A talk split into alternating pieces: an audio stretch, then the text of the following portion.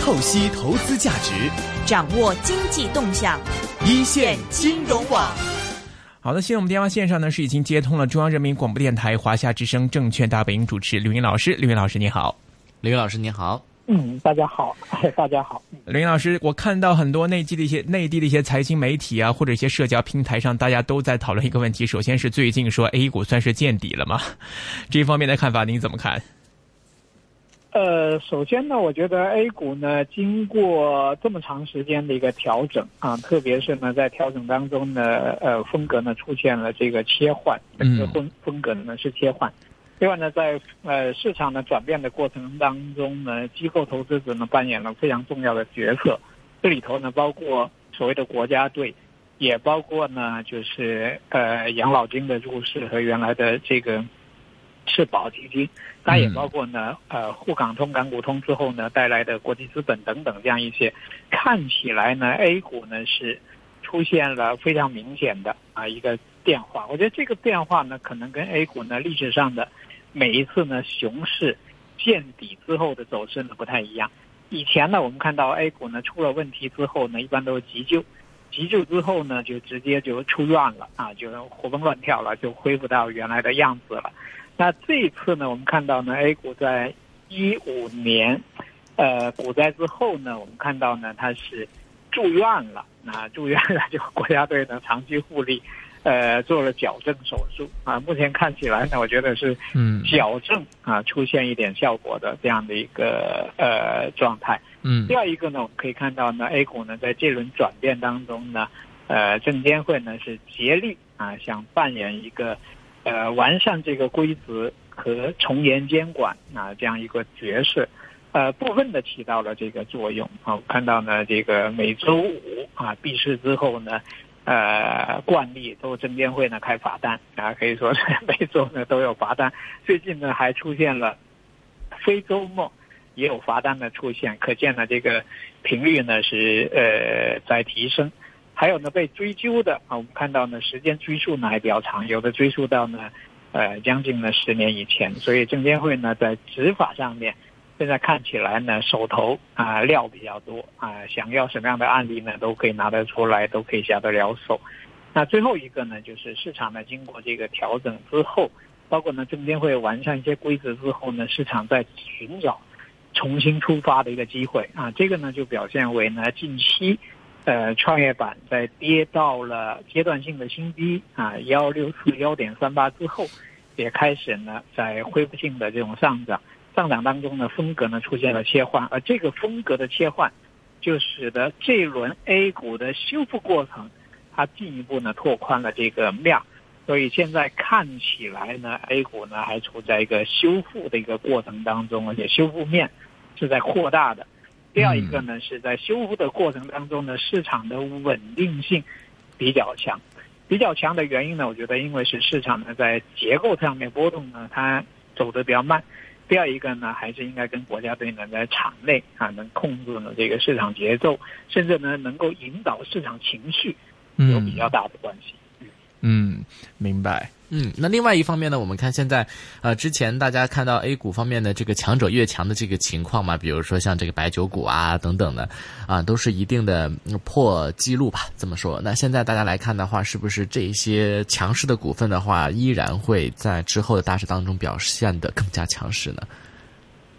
呃，我觉得强子恒强呢，首先呢是像白马股呢，他们最早。啊，从这个市场的低迷状态当中，从股灾当中呢走出来，走出来的原因呢，是因为他们比如说所谓的估值呢更加的有吸引力，啊，长期呢被市场呢在定价上面呢有错位定价啊这样一个问题，再加上呢整体就是那大家都担心的存量博弈当中呢这个 IPO 速度比较快，资金呢不够用，那么谁能够获得？资金的关注和增，特别是增量资金的关注，那谁呢就有机会呢？这个呃走得更好一点。那原来呢，像白酒这类白马股呢，就具备了这样的一个特点，就是在存量博弈当中呢，它受到呢资金的关注，而且这些资金呢带有增量资金的这样一种性质。比如说国家队的资金，很显然是增量资金；海外的资金呢，也是增量资金。因为白马当中的白酒板块呢，在海外。它是没有竞争者的啊。港股当中呢就比较少这个白酒类的这个个股，所以呢，它这有两类资金的啊这种支持。第三一个呢，我觉得呃像白马类的个股呢，就是它有一个天生的不太怕扩容的啊这样的一个特点，比如说。代表性的这个酒类公司啊，国内的基本上也就我们在市面上看到的，就 A 股看到的这些呢，可能就代表国内呢最强的白酒股。所以你再怎么 IPO 扩容，没有新增的量啊，即使有啊，可能估值水平呢比他们高很多。这样呢，就使得白马股呢具备了这个稀缺性。就像呃，国内的这个银行股呢也有这个特点，其实盈利增速呢已经下降。但是呢，我们看到呢，就算有新的这个 IPO 的这个银行，那估值上面呢，都会比原来上市的这十来家银行呢要贵得多。呃，另外呢，所有的这个股票可能从简单的 PE 估值上面都会比他们贵，所以呢，他们也就变成这个白马股当中的一部分。呃，再加上呢，它还能够影响指数啊。国家对于维稳，维稳是什么？维稳就是指数还要稳，而且这个指数呢又以沪市。为代表，所以白马股当中呢，像金融权重板块呢，它要扮演这个角色。另外一个呢，就是在白马股当中呢，还有一批呢，就所谓中国经济呢改革开放三十多年呢，呃，筛选出来的优胜劣汰出来的一批企业啊，这里头呢，包括其实蛮传统行业的这个呃，像家电啊，家电我们看这个美的也好，格力也好啊，甚至呢做油烟机的这些。它基本上的行业的洗盘呢，就啊蛮充分的，所以他们也可以走的比较好，也归属到白马类，也有稀缺性。另外呢，部分科技类的公司呢，有一定规模、有一定行业地位的，也归在这里头啊。这里头呢，像像那个海康威视啊这种类型的，也都有。就这些企业呢，我觉得呃多少呢，它带有点稀缺性，本身的估值呢比较合理。嗯，然后呢，这个不怕扩容啊，又有资金的一个追捧，那这些呢是最早见底、最早走好的。但近期呢，我们也注意到呢，其实其实只有股票，呃，换个角度来讲呢，它是没有绝对的这个好坏。如果说从差价博弈的角度来讲，那有可能呢，阶段性的性价比啊很重要，或者阶段性的市场情绪啊很重要。所以我们看到呢，在七月份。白马股的走势呢就没有像前期呢那么耀眼，因为他们所处的位置呢也比较高了，啊，还有呢从盈利的角度来讲呢，就出现新的一些竞争股啊，新的一些选择，比如说整个周期板块啊，像钢铁啊、煤炭、油色啊这些呢变得呃变得它也有有题材、有基本面的支持、有资金的这种追捧啊，他们也走得比较好。然后呢，就是最近我们看到的几条这个产业链啊，比如说物联网这条产业链啊，或者说呃像特斯拉啊，啊这个新能源呐，啊再加上了苹果产业链等等这些，那阶段性的出现一些新的热点。所以目前来看的话呢，我觉得市场就 A 股市场来讲，估值重心它底线那部分最低的那部分呢是往上抬高的。然后呢，估值高的那部分呢，是一直呢慢慢往下降下来，这样呢就剪刀呃剪刀口呢有点逐渐收窄的这么一个情况。那么短期里头呢，我觉得白马呢可能短跑啊这方面呢近期可能吸引力会差一点。周期股呢经过连涨之后呢，可能呈现出来呢就是上下波动呢会比较激烈，但是呢有可能也没有特别强的一个方向感啊这个阶段。那第三一个呢，就是我们看这个创业板里头的一些公司，呃，经过呢长期调整后呢，它目前呢吸引力的地方呢是前面一些热点呢炒作比较充分，市场在寻找新的热点。还有呢这些类型的股票里头呢，它可能啊就是说增速方面呢有一定的吸引力。那假如呢在现在呃一六年啊这个第三季度和一七年。啊，哎，现在是一七年的第三季度和未来，比如说一八年呐，什么这种估值切换，那可能慢慢的也是有这个，呃，有价值、有机会的。然后就是我们看到中国联通这次的这种重组的，呃，类型啊，最近呢借壳的品种呢又多起来，所以我觉得 A 股有可能又进入一个比较比较考验市场的定力，还有呢比较考验呢市场会不会旧病复发，要找题材。啊，这样一个阶段，我们可以看到联通这次呢重组方案，是。呃新引入的股东呢，但是很豪华了，哇，基真的是。本上呢把互联网上面的这些 是这几个大牌的都呃，包括百度、阿里巴巴、腾讯、京东、网速、中车、中人寿、苏宁云商、移通世纪等等等等，基本上在全国范围排得上头的这些这个网络啊、科技的，包括金融的，像中人寿、中车都在里面了。对对，那个中国联通的这件事儿吧，其实是蛮有这个中国特色的，也很有看点。是首先呢，它第一呢，它是国企改革当中呢，它是一个比较另类的一个版本，就是说。嗯中国联通呢，在中国的这个三大电信公司当中呢，它显然它比呃中国移动的竞争力要差很多，是差距比较大的。是呃，是一个偏二流的一个企业。然后它这次呃呃这个国企混改呢，它引入了这么一个豪华阵容，这里头呢确实是有想象力的，而且一下子拿到这么多资金啊，七百亿上下的这种啊资金。所以呢，它是有钱有新的股东啊，又有政策的一个驱动，这里头呢留下了嗯呃比较有想象力的一个空间。第二一个呢，中国联通这一次呢在做方案的时候，第一个方案呢它是突破了证监会好不容易呢才推出来的呃非公开这个发行股票方案，发行的一个规则，嗯所以呢又被有些人就是激进一点人呢会取笑说这个规则在中国联通面前是不太好使，直接呢就。就就就就违反了这个这个规定。这里我多问一句，林老师，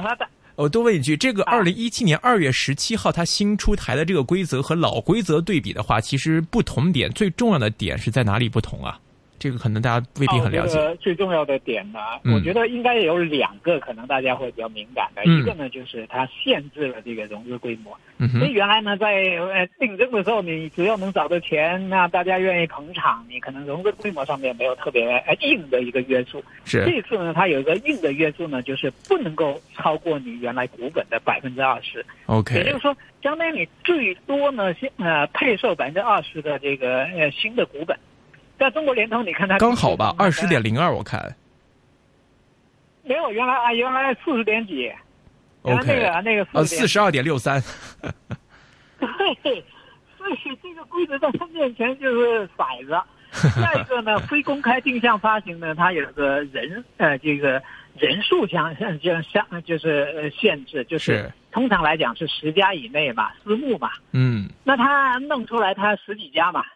对吧？他这显然就就就违反的。还有呢，就是定价上面，比如说，哎呀，因为因为想这个缩小这个他操作的这种空间，就定价的空间，所以后来在定价上面呢也限的比较死了。嗯那么这次呢，我们看到中国联通怎么做呢？第一，在融资额上面呢，它是走了这个特殊通道了哈，VIP 通道。这个证监会呢也刚刚发了这个呃公告啊，说是个案处理，主要是为了支持呃国企改革，对吧？那中国联通呢，在在最后这个版本上面呢，它也稍微收敛一下。我注意到呢，就是它原来呢把新进来的这些股东呢分成几类，像呃 BATZ 哈这这这些，然后呢它还分了一些垂直领域的。那么现在呢垂直领域的似乎呢就就只有呢像苏宁云商，应该说想加入的这个决心很大，他把苏宁云商呢给提高一个呃等级啊，作为一个优秀的啊领先的互联网企业，就是嗯跟那个。呃，BATZ 啊，这个放在一起，这样的有五家，然后垂直领域的那些呢，似乎是去掉了。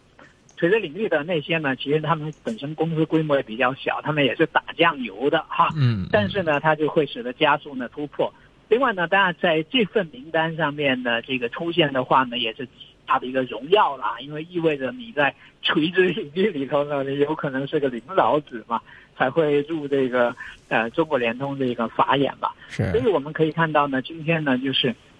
市场的表现呢，当然是有所不同。但是可以看到呢，中国联通就国企改革这个旗一立起来，那么现在的证监会推的这些规则呢，有时候是不得不要让步啊，这个要支持国企改革嘛。就像证监会之前说，为了支持扶贫啊，那贫困县注册的公司就可以 优先排队，对吧？嗯嗯，这是一个呃道理啊，这也是中国国情当中呢很特殊的一个地方。那与此同时呢，可能大家也看到呢，中国联通刚刚公布了它的中报，中报的名单就股东名单里以后也是极其的豪华，啊，也是很吓人的豪华啊，前面几乎啊就是所谓的国家队啊，一队和二队，或者说，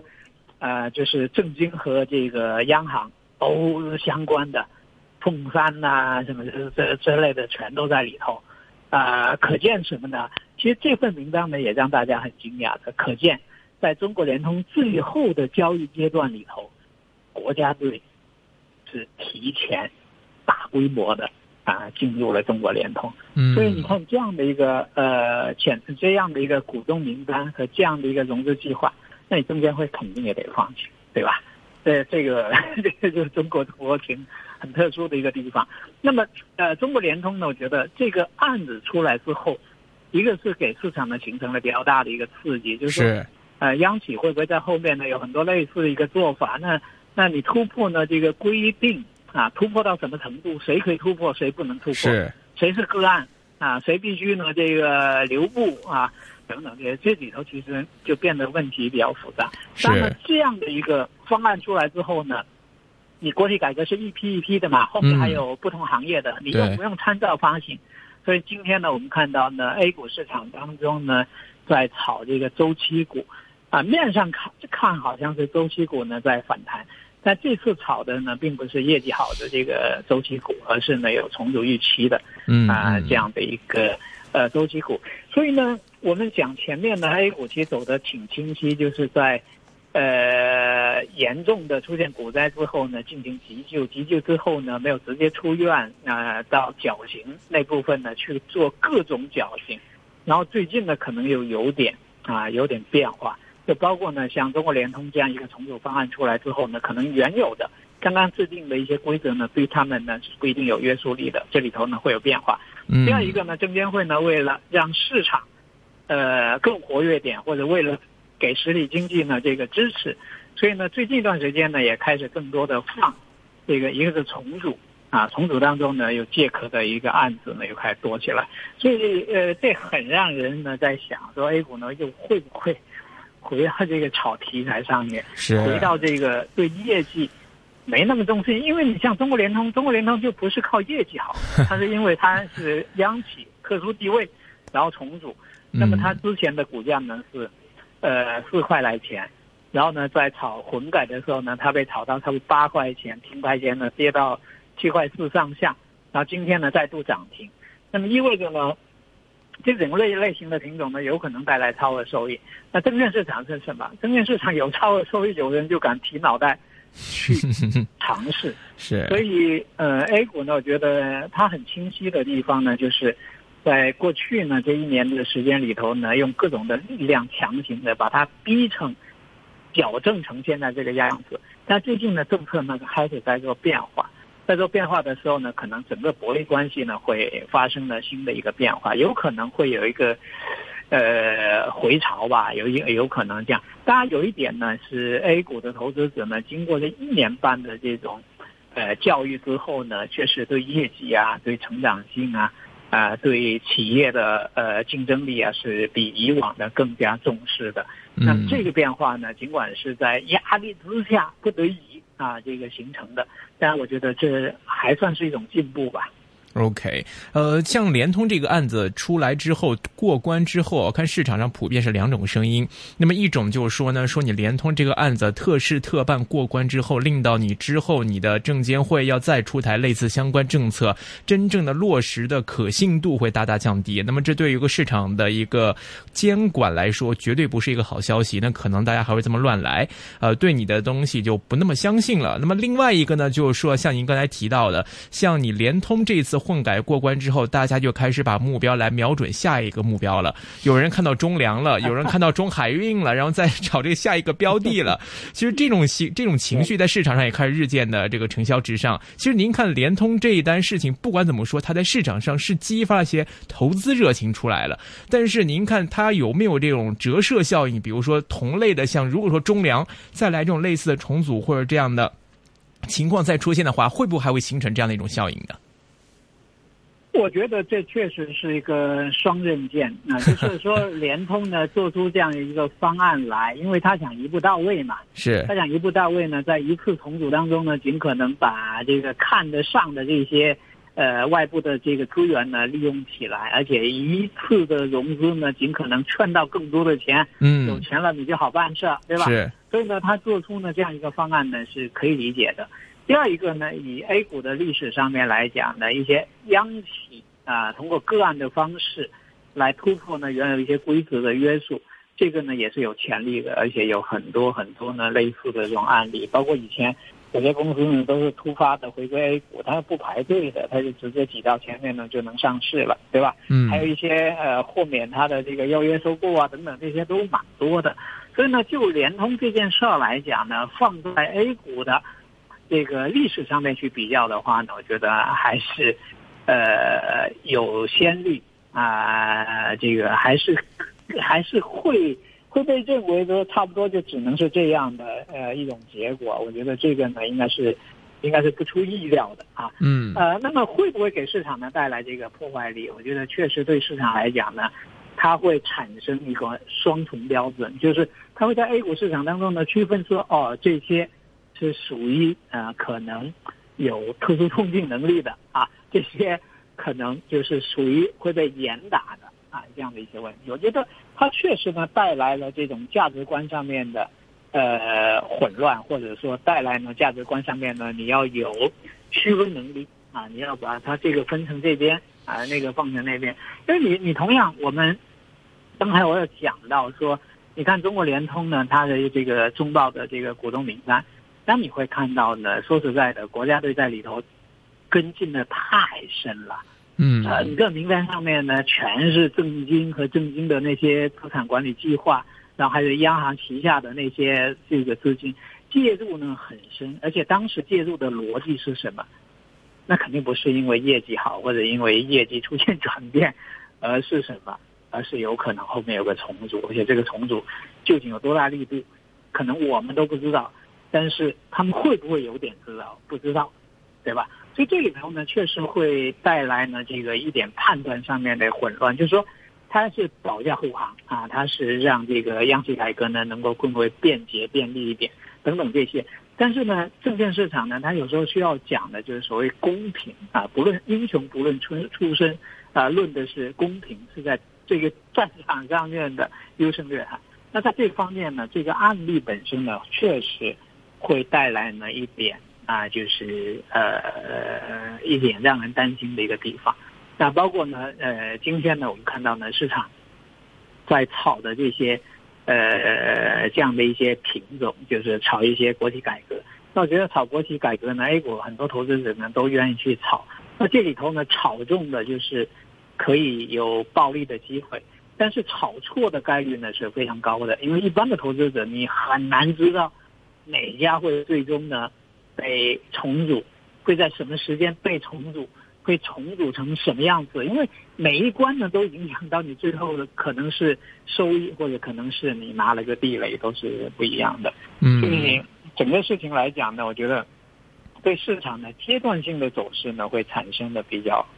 比较大的一个影响。所以我觉得一般的投资者还是，呃，如果你这个投机性很强的话呢，可能阶段性的参与一下呢，也无可厚非，因为嗯在美国呢就是有追逐热点这样一个传统，但至少。啊，要是要懂得撤退，或者至少呢要 有止损的这种安排，因为每次呢我们看到炒过的结果呢都是比较悲催的。年初炒过一次混改啊，那炒过的结果呢也不是特别的一个好，所以这个事儿呢，我觉得有点蛮大的影响。就 A 股你会看到它有些进步，有些变化，但是但是呢，哎，稍微政策呢有点调整，有点松动，它马上呢又又又又开始呢出现这个呃回回潮啊。那你如果说去判断它会不会回潮，其实也是很扭曲人的一件事情。呃，万一它回潮了，你没有去适应它的回潮，那可能又错了啊。你如果说它真的要回潮了，那可能拿白马的又不一定对了。为什么呢？因为白马肯定没有黑马在 爆发力那么大，特别是呢，宝马如果处在白马如果处在阶段性高点上面，呃，那可能也是有这个风险的。所以 A 股这种市场风格呢，出现特别大的切换，投资逻辑呢出现特别大的变化的话，呃，既蕴含着机会，其实也蕴含着风险啊。所以这个阶段里头呢，可能在这方面，我觉得投资者呢是需要呢费点心思去想，和费点心思呢去看市场呢究竟会怎么走。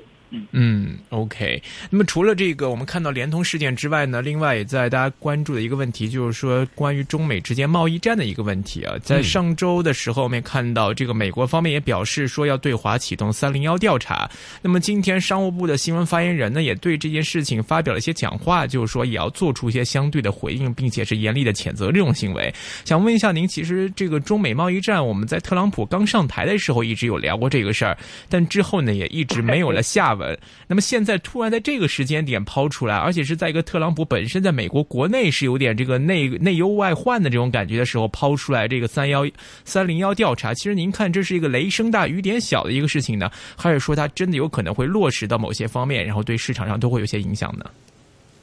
我觉得，呃，在之前呢，其实大家呢比较担心，因为呃，觉得这个特朗普总统呢，他强调的是美国优先嘛，是他在。那他在执政的过程当中呢，我们看到他有些做法呢会非常的呃激进啊，甚至呢某种意义上面来讲，他不按牌理出牌啊。所以呢，呃，在他上台之前的时候呢，大家普遍都担心啊，会不会把中国列入这个外汇操纵国啊？会不会呃这个呃贸易这个摩擦等等这些？但是呢，就是之前呢很意外的是，他并没有针对中国呢采取呃比较直接的一个行动。反而呢，在这种保持若即若离的状态当中呢，还中间还还找到一些契合点啊，所以呢，大家就比较松松了一口气，觉得没什么。是。那现在呢，这一次呢，我觉得，呃，尽管他已经把这个很厉害的这样一个二十年没有搞过的一个 一个事情拿出来做哈，但是从市场反应来讲呢，我觉得大家是会觉得没那么厉害了，是是是有这样的一个感受。为什么呢？我觉得一方面可能因为中国经济呢，确实它现在足够强大，而且中国呢现在在政呃政策的这种制定和执行上面，它一个是也足够强硬，第二一个呢它也足够呢柔韧性啊。那你看它有时候它就是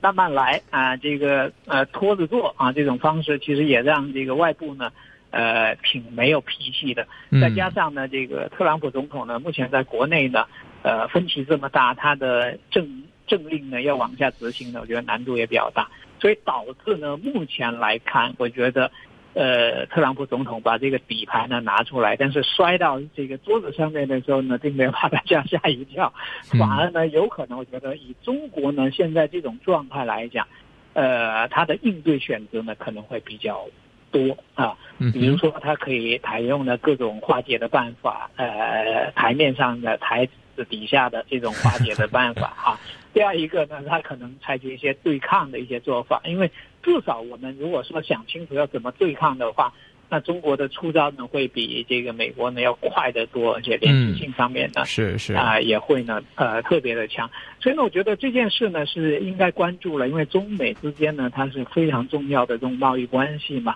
但是呢目前来看的话呢，似乎全市场。对这件事的重视程度或者震惊程度呢，大为的这个减弱。可能部分原因呢，也是跟美国呢现在在全世界的这个号召能力呢也比较呃小一点，有一定的关系。如果美国呢启动三零幺啊，然后呢再配合欧盟啊等等这些呢一起上，那可能中国呢招架起来呢会比较难啊。但是呢，现在看起来美国呢在国内呢就比较乱。然后跟欧盟之间呢，现在呢，特朗普总统跟欧盟这个相关的一些重要国家呢，现在处的关系呢也比较混乱。这样的话呢，我觉得对中国呢，哎，它的直接的影响呢就会弱很多。至少我们有时间呢，看看呢后面这个牌。要怎么样打下去，而不至于呢？说他拿出这个牌的时候呢，我们就觉得完了，嗯，没到这种程度。现在，OK，那其实我们如果看回到市场上，我们需不需要对一些可能是出口方面比较依赖的一些板块或者行业，要提前做出一些准备呢？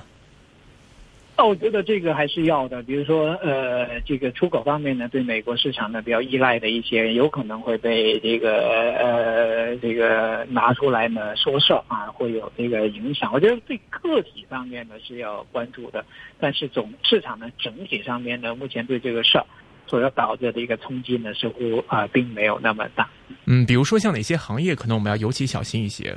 可能会受到直接影响的。呃，以前我们可以看到，就中国那种产能过剩的，然后存在着补贴嫌疑的，对吧？这部分呢，可能对呃都是比较容易呢这个呃受影响的。以前我们看到很多的，像钢铁啊、什么轮胎啊等等这样一些，就是大类，就是呃大宗的啊。然后呢，这个中国的产能很充裕的，价格非常有竞争力的。然后呢，对美国来讲呢，又是依赖度比较高的，是呢，平时要要比较小心一点。但好在呢，就是我觉得中国呢，现在跟美国这个在经济的这种渗透方面呢，是比以前强的非常非常的多。嗯，而且中国呢，现在呢，这个在细分的一些行业里头呢，企业的话语权呢，也比以前呢要强非常非常的多。它并不是简单的说你用政策一限定，然后呢，美国完胜我们完败啊 这样一种情况。我觉得，呃，至少是一个互相呢都有代价的啊一个状态。那么如果有代价的话呢，那看的就是谁啊更硬了，更更有承受力啊。明白。好的，谢谢。